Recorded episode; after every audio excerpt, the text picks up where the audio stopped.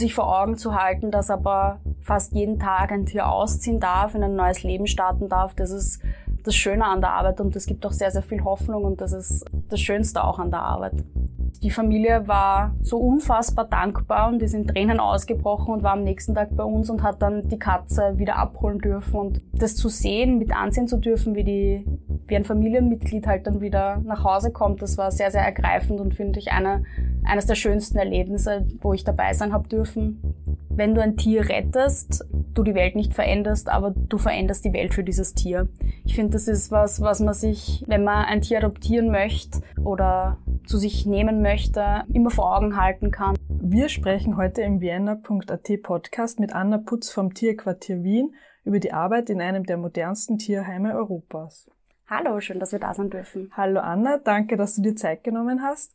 Gleich meine erste Frage an dich wäre, was sind eigentlich die genauen Aufgaben des TierQuartiers und wie gelangen die Tiere eigentlich zu euch? Also wir im TierQuartier Wien sind ein Zuhause auf Zeit für Tiere in Not. Das heißt, wir sind ein behördliches Tierheim, das dafür sorgt, dass Fundtiere, entlaufene Tiere, ausgesetzte Tiere und von der Behörde beschlagnahmte Tiere ähm, Unterschlupf finden, Obdach finden und im Idealfall zu ihren Besitzern zurückfinden oder in ein neues Zuhause vermittelt werden können. Und was sind deine genauen Aufgaben im TierQuartier Wien?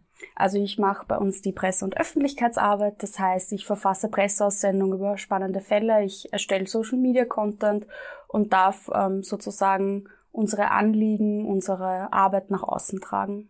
Gibt es so einen typischen Arbeitsalltag bei dir oder ist das jeden Tag sehr unterschiedlich?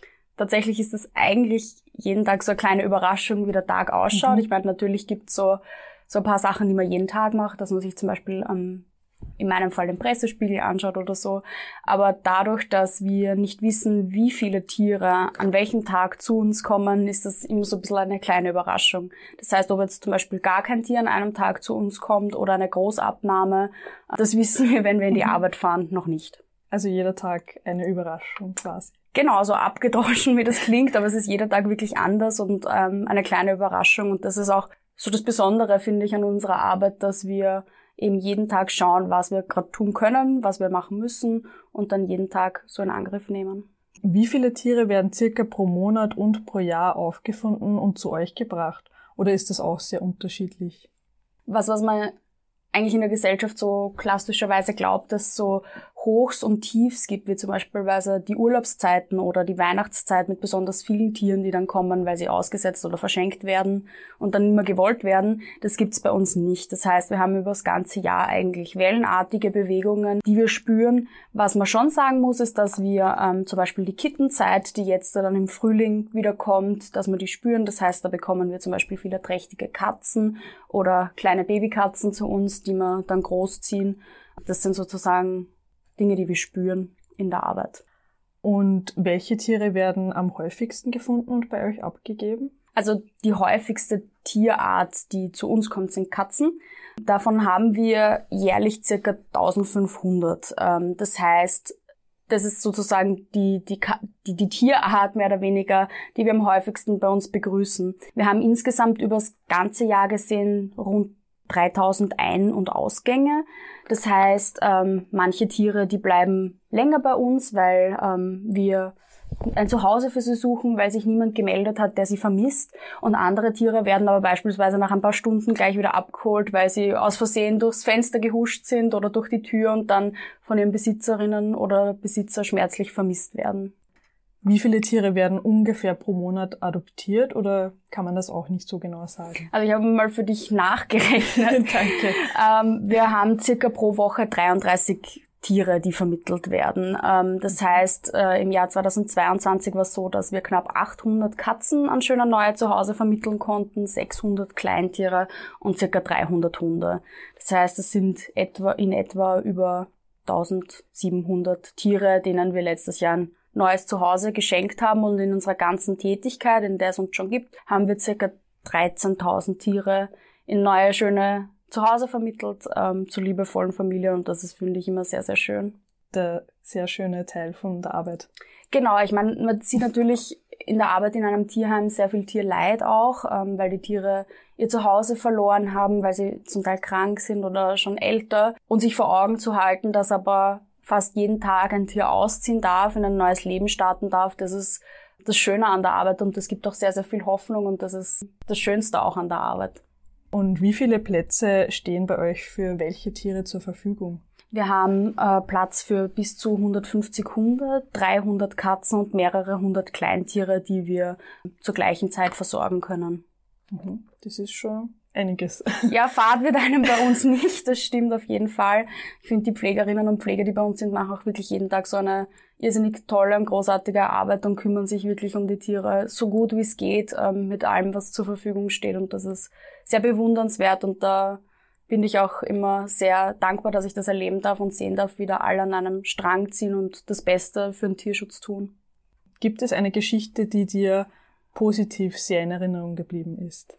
Ja, ich glaube, das sind eigentlich sogar zwei Geschichten, die sich jetzt äh, bei mir so ad hoc irgendwie auftun. Das erste, woran ich denke, ist, dass letztes Jahr im Februar, wie der Ukraine-Krieg angefangen hat, wir Anfang Februar einen Transporter vor dem TierQuartier stehen gesehen haben.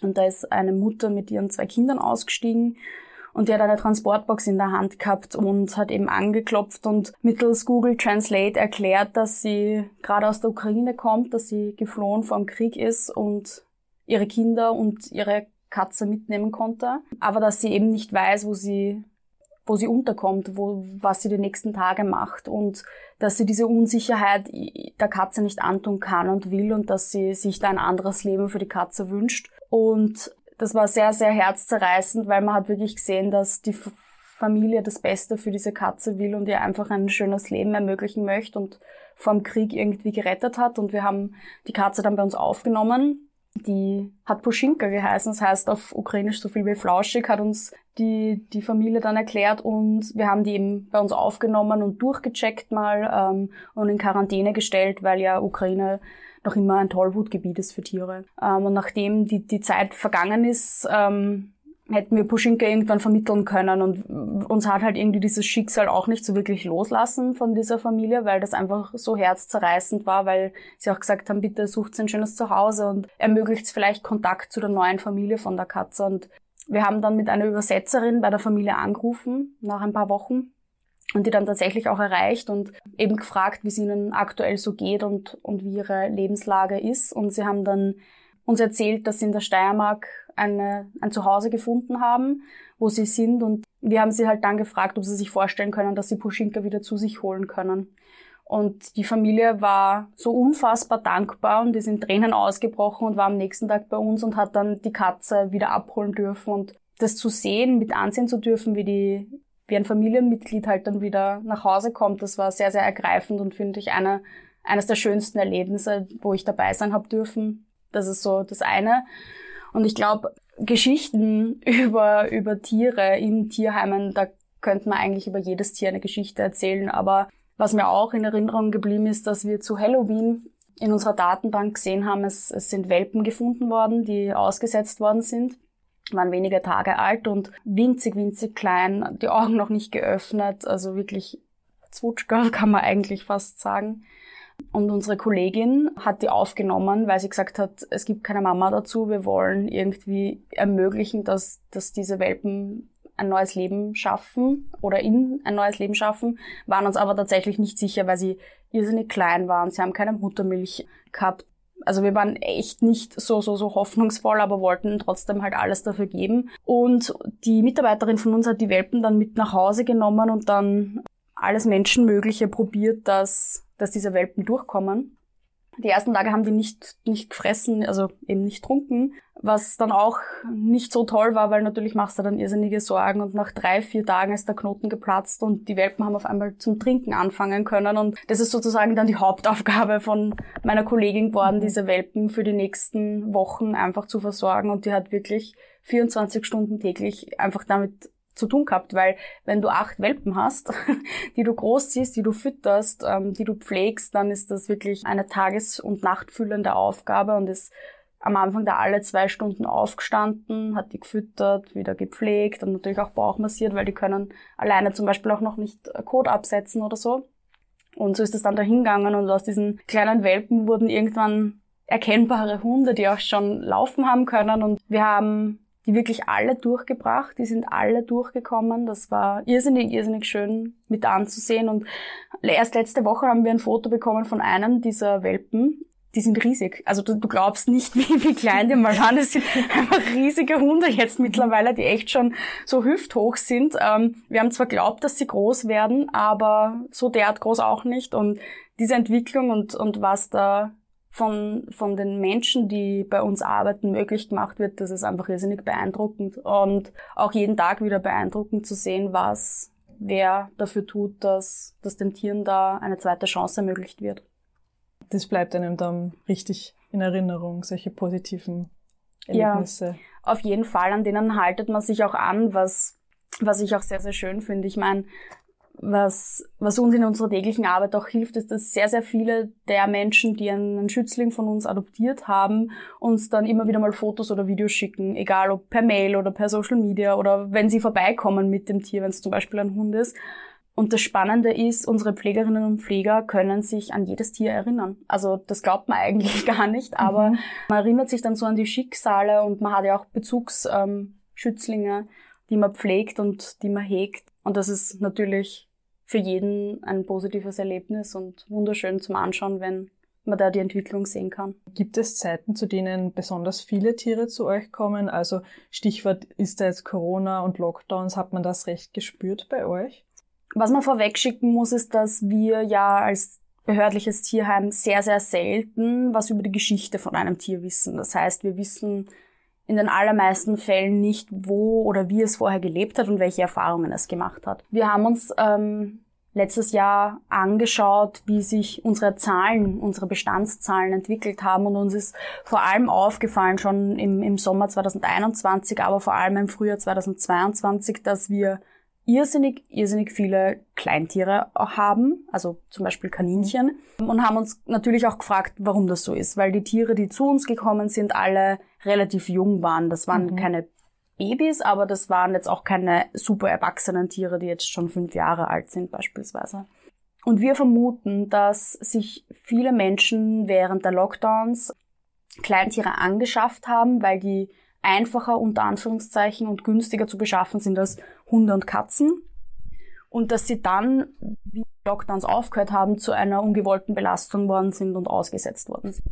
Das ist eine Vermutung, die wir haben. Das, das, vermuten, das lässt, lassen auch die Zahlen ähm, vermuten, aber belegen können wir das natürlich nicht. Was wir halt auch sehen, ist, dass wir sehr viele junge Tiere, juvenile Tiere bekommen haben, die zwischen ein und zwei Jahre alt waren. Und die jetzt nicht sonderlich viel konnten, unter Anführungszeichen, wie mhm. beispielsweise bei Hunden jetzt der Sitz oder Platz. Das heißt, da vermuten wir, dass sie in ihrem bisherigen Leben sehr wenig gesehen und erlebt haben. Aber ansonsten so klassische Urlaubszeiten und so weiter, das spüren wir tatsächlich nicht. Und was gefällt dir an deinem Beruf eigentlich am besten? Hm. Das ist eigentlich eine, eine sehr gute Frage, weil ich finde, das Schöne ist, wenn man in die Arbeit geht, dass man weiß, man, man hat halt wirklich den Einfluss auf das Leben von von einem Tier. Also man kann jeder bei uns, egal ob das jetzt eine Pflegerin oder ein Pfleger oder jemand in der Verwaltung ist, man arbeitet dafür oder man leistet einen Teil zum Tierschutz. Das finde ich irrsinnig beeindruckend und das fasziniert mich auch an der Arbeit und auch zu sehen, wie Tiere sich entwickeln und wie sie in ein neues Leben starten können, das erfüllt mich einfach mit sehr viel Freude und das ist auch das, was mir einfach am, am allerbesten gefällt. Und ich kann zum Beispiel erzählen, wir haben erst kürzlich ein Posting gemacht von einer Hündin, die wirklich schon sehr, sehr lange bei uns ist oder gewesen ist. Das war ein Dauergast. Das sind Tiere, die schon länger als ein Jahr auf ein Zuhause warten. Der ist gesundheitlich wirklich nicht gut gegangen. Und wir haben sie jahrelang ähm, bei uns gehabt und immer wieder versucht, ein Zuhause für sie zu finden. Und irgendwann ähm, hat es dann bei uns geheißen, ja, wir sind uns nicht mehr sicher, wie viel Zeit sie noch hat, einfach weil sie auch schon älter ist. Und eine Kollegin hat dann ein Notfallposting mehr oder weniger auf Social Media gemacht und gesagt, bitte ähm, möchte nicht irgendjemand den Tieren Hospizplatz geben. Und tatsächlich war es vierundzwanzig, spät, vierundzwanzig Stunden später soweit und sie hat auf einem Pflegeplatz ziehen dürfen, an einen, zu einem großartigen Platz mit, mit Garten, wo sie wirklich noch ihr, ihr restliches Leben verbringen darf. Und solche Geschichten und zu sehen, was die eigene Arbeit machen kann, das, das finde ich sehr beeindruckend und das stiftet Sinn in meinen Augen. Wie wird sich im Tierquartier um die Tiere gekümmert? Also wie, wie, wie kann man sich das vorstellen ungefähr?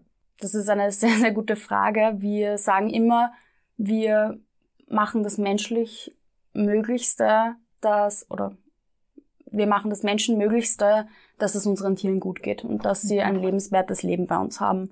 Wobei man dazu sagen muss, wir sind natürlich kein Zuhause. Diesen Anspruch können wir nicht erfüllen. Was wir machen können, ist aus unseren Ressourcen, die uns zur Verfügung stehen, das Beste rauszuholen.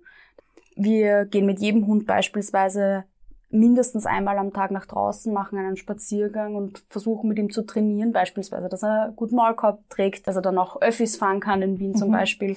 Oder wir richten neue Außengehege für unsere Katzen ein oder haben vor kurzem ähm, ein Kaninchen-Außengehege baut, dass unsere Kaninchen, wenn es Frühling, Sommer ist, raus können und sich in der Sonne wälzeln können. Das heißt, wir versuchen da, das Möglichste möglich zu machen. Aber die, die Zeit und die Liebe, die ein Tier in einem Zuhause bekommen kann, die es dort findet, dem können wir nicht gerecht werden. Deswegen versuchen wir auch immer, so gut wie möglich diese Perfect Matches zu finden für jedes unserer Tiere, weil jedes Tier ist individuell, hat andere Ansprüche, andere Anforderungen und wir sind der festen Überzeugung, dass für jedes Tier den passenden Menschen gibt und umgekehrt. Also, dass man den nur suchen und finden muss.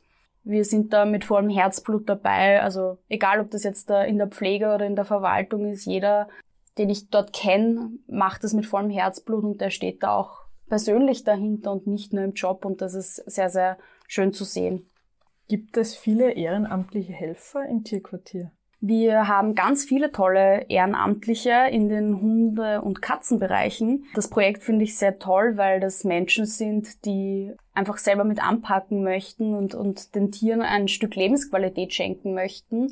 Ähm, das sind rund siebzig Ehrenamtliche, die für uns tätig sind. fünfundfünfzig sind es etwa im Hundebereich, fünfzehn im Katzenbereich. Wir haben auch einige in der Verwaltung, die uns zum Beispiel bei Kinderführungen unterstützen. Und die Patenschaft bzw. dieses Ehrenamt schaut so aus, dass man bei den Hunden beispielsweise mindestens einmal in der Woche kommt und äh, mit den Hunden was unternimmt. Man kriegt vorher eine Einführung, wie das bei uns funktioniert, wie wir uns dieses Ehrenamt äh, vorstellen können. Dann lernt man seine Bezugshunde kennen beispielsweise. Und da gibt's ganz, ganz tolle Pärchen, wenn ich das so sagen darf, die, wenn ich zum Beispiel in der Arbeit bin, auch immer wieder sehe, die sich schon ganz toll entwickelt haben, wo sich der Hund toll entwickelt hat, viel Neues lernen hat dürfen, weil die Menschen ähm, können natürlich noch mehr Zeit aufwenden als, als wir im, im Tierheim, weil wir beispielsweise die Pfleger ja auch ähm, mit Reinigungsarbeiten beschäftigt sind. Die machen Ausflüge ins Grüne zum Beispiel mit den Hunden, das ist total cool, da lernen die Hunde halt auch viel Neues dazu. Und bei den Katzen ist so, dass die zum Beispiel einen Vormittag oder Nachmittag in der Woche immer kommen. Das sind vorwiegend Damen, die da zu uns kommen, die das wirklich auch schon seit Jahren machen. Ganz großartig, die sich mit den Katzen beschäftigen, sich mit, äh, die, mit ihnen spielen und da halt wirklich die nötige Zeit und Geduld aufwenden, auch zum Beispiel mit scheuen Katzen Zeit zu verbringen, sich bei ihnen reinzusetzen und gut zuzureden, so, so blöd das auch klingt, weil das zum Beispiel für die Katze einfach total wichtig ist, dass sie merkt, da ist wer da, der, der interessiert sich für mich und ich muss da keine Angst vor dem Menschen haben. Und wie kann man das Tierquartier noch unterstützen? Ähm, und gehen eigentlich viele Spenden fürs Tierquartier ein? Also Möglichkeiten, uns zu unterstützen, gibt es sehr viele. Man kann sie hauptsächlich aufgliedern in finanzielle Unterstützung und zeitliche Unterstützung. Das Zeitliche ist das Ehrenamt, worüber wir beispielsweise gerade vorher geredet haben. Das heißt, wenn man zum Beispiel dauerhaft bei uns ähm, sich einem, um einen Hund kümmern will, wenn man zum Beispiel sagt, ich, ich kann mir dieses Ehrenamt total gut vorstellen und möchte Bezugshunde kennenlernen. Das ist das eine. Und das andere sind natürlich finanzielle Unterstützungen, die sind halt vor allem dafür wichtig, wenn unvorhergesehene Kosten auf uns zukommen, beispielsweise weil ein Tier eine Operation braucht, die sehr kostspielig ist. Ich erinnere mich beispielsweise da an einen Fall vom Hund Bruno. Das ist eine Qualzucht gewesen und der, der hatte eine Ohrenentzündung, die so massiv war, dass sie nicht mehr medikamentös behebbar war. Das heißt, wir haben ihm seine Gehörgänge entfernen müssen, haben ihn natürlich darauf vorbereitet, vorher mit ihm geübt, dass er mit einem Leben ohne Töne zurechtkommt. Und das ist, sind Operationen, die mit die über tausende Euro hinausgehen. Und wir wollen natürlich jedem Tier die bestmögliche medizinische Versorgung zukommen lassen. Und das ist halt, wird auch möglich gemacht durch finanzielle Spenden, die bei uns eingehen. Und welche Voraussetzungen sollte jemand erfüllen, der bei euch ein Tier adoptieren will?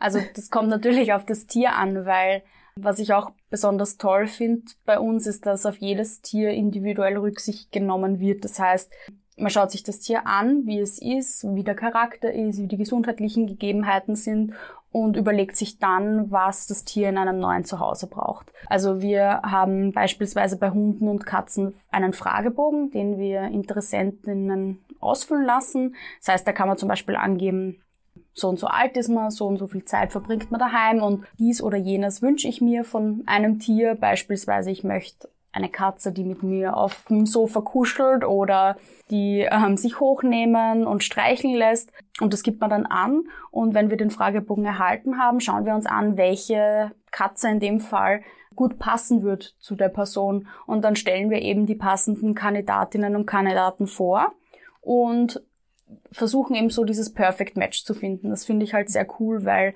jedes Tier ist halt individuell und hat andere Ansprüche. Und wir haben zum Beispiel Katzen, die einfach super viel Bewegungsdrang haben, die einfach einen Entdeckertrieb haben und die wollen schurren und die wollen tun und dann versuchen wir natürlich, ähm, diese Katze in ein Zuhause mit Freigang zu vermitteln und nicht in eine reine Wohnungshaltung zu vergeben. Und was wir natürlich auch machen, ist, dass wir eben schauen, ob das Tier verträglich ist, weil beispielsweise kleine Babykatzen vergeben wir nur mindestens zu zweit, weil für die das halt total wichtig ist, dass die untereinander Kontakt haben, dass die voneinander lernen können. Und das ist sozusagen was, was ich ganz toll finde, dass da eben auf die, Rück- auf die Bedürfnisse Rücksicht genommen wird. Und bei den Kleintieren ist es so, dass ähm, wir Mindestmaße haben, das heißt, man kann nicht einfach kommen und sagen, ich hätte gerne ein Kaninchen, sondern man zeigt vorher Fotos her, beispielsweise vom Gehege.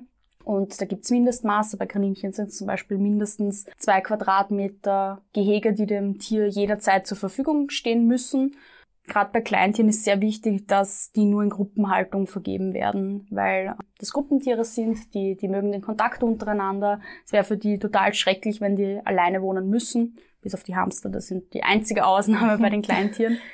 Ja, und deswegen so, so, so versuchen wir eben, das ideale Zuhause zu finden und jeder bringt was anderes mit und wir haben für jeden noch ein passendes Tier gefunden, wenn es auch oft nicht das Tier war, wo die Person das beim ersten Mal gesagt hat, dieses Tier möchte ich. Also wir versuchen da auch einfach beratend zu, zur Seite zu stehen und das perfekte Match zu finden. Dann kommen wir ja schon zu meiner letzten Frage an dich. Gibt es etwas, das du einer Person raten würdest, die jetzt ähm, sich überlegt, ein Tier zu adoptieren? Ich habe kürzlich mit einer Pflegestelle von uns gesprochen, die seit Jahren ähm, Babykatzen für uns großzieht. Und die hat, hat mir erzählt, dass sie ein Zitat gefunden hat. Und ähm, das ist, das ist so gegangen, dass wenn du ein Tier rettest, du die Welt nicht veränderst, aber du veränderst die Welt für dieses Tier. Ich finde, das ist was, was man sich, wenn man ein Tier adoptieren möchte oder zu sich nehmen möchte, immer vor Augen halten kann. Also du bist die Welt dann für dieses Tier. Das ist einfach ein Teil von deiner Familie und ich glaube, es ist einfach wichtig zu überlegen, passt mein Leben zu diesem Tier oder ist es lebenswert dann auch für dieses Tier? Also dass man sich auch überlegt, habe ich die Zeit und vielleicht auch die finanziellen Mittel, ähm, dem Tier das bestmögliche Leben zu bieten. Und ich für mich bin zu dem Schluss gekommen, dass ein Leben mit Tieren für mich irrsinnig lebenswert ist. Das ist das Schönste, was was gibt. Ähm, ich finde, das ist so toll, wenn man heimkommt beispielsweise und jemand auf einen wartet oder man das Tier mitnehmen kann und dem Wunder, wunderschöne Erlebnisse gemeinsam machen kann. Und das muss jeder für sich selber entscheiden und auch bewusst sein, dass man die Verantwortung trägt für ein Le- Lebewesen und das nicht nur für einige Tage oder Woche, sondern möglicherweise über wirklich mehrere Jahre hinweg. Ja, dann danke, Anna, für das nette und wirklich interessante Gespräch und dass du uns äh, einen Einblick in die Aufgaben vom TierQuartier Wien gegeben hast. Danke dir.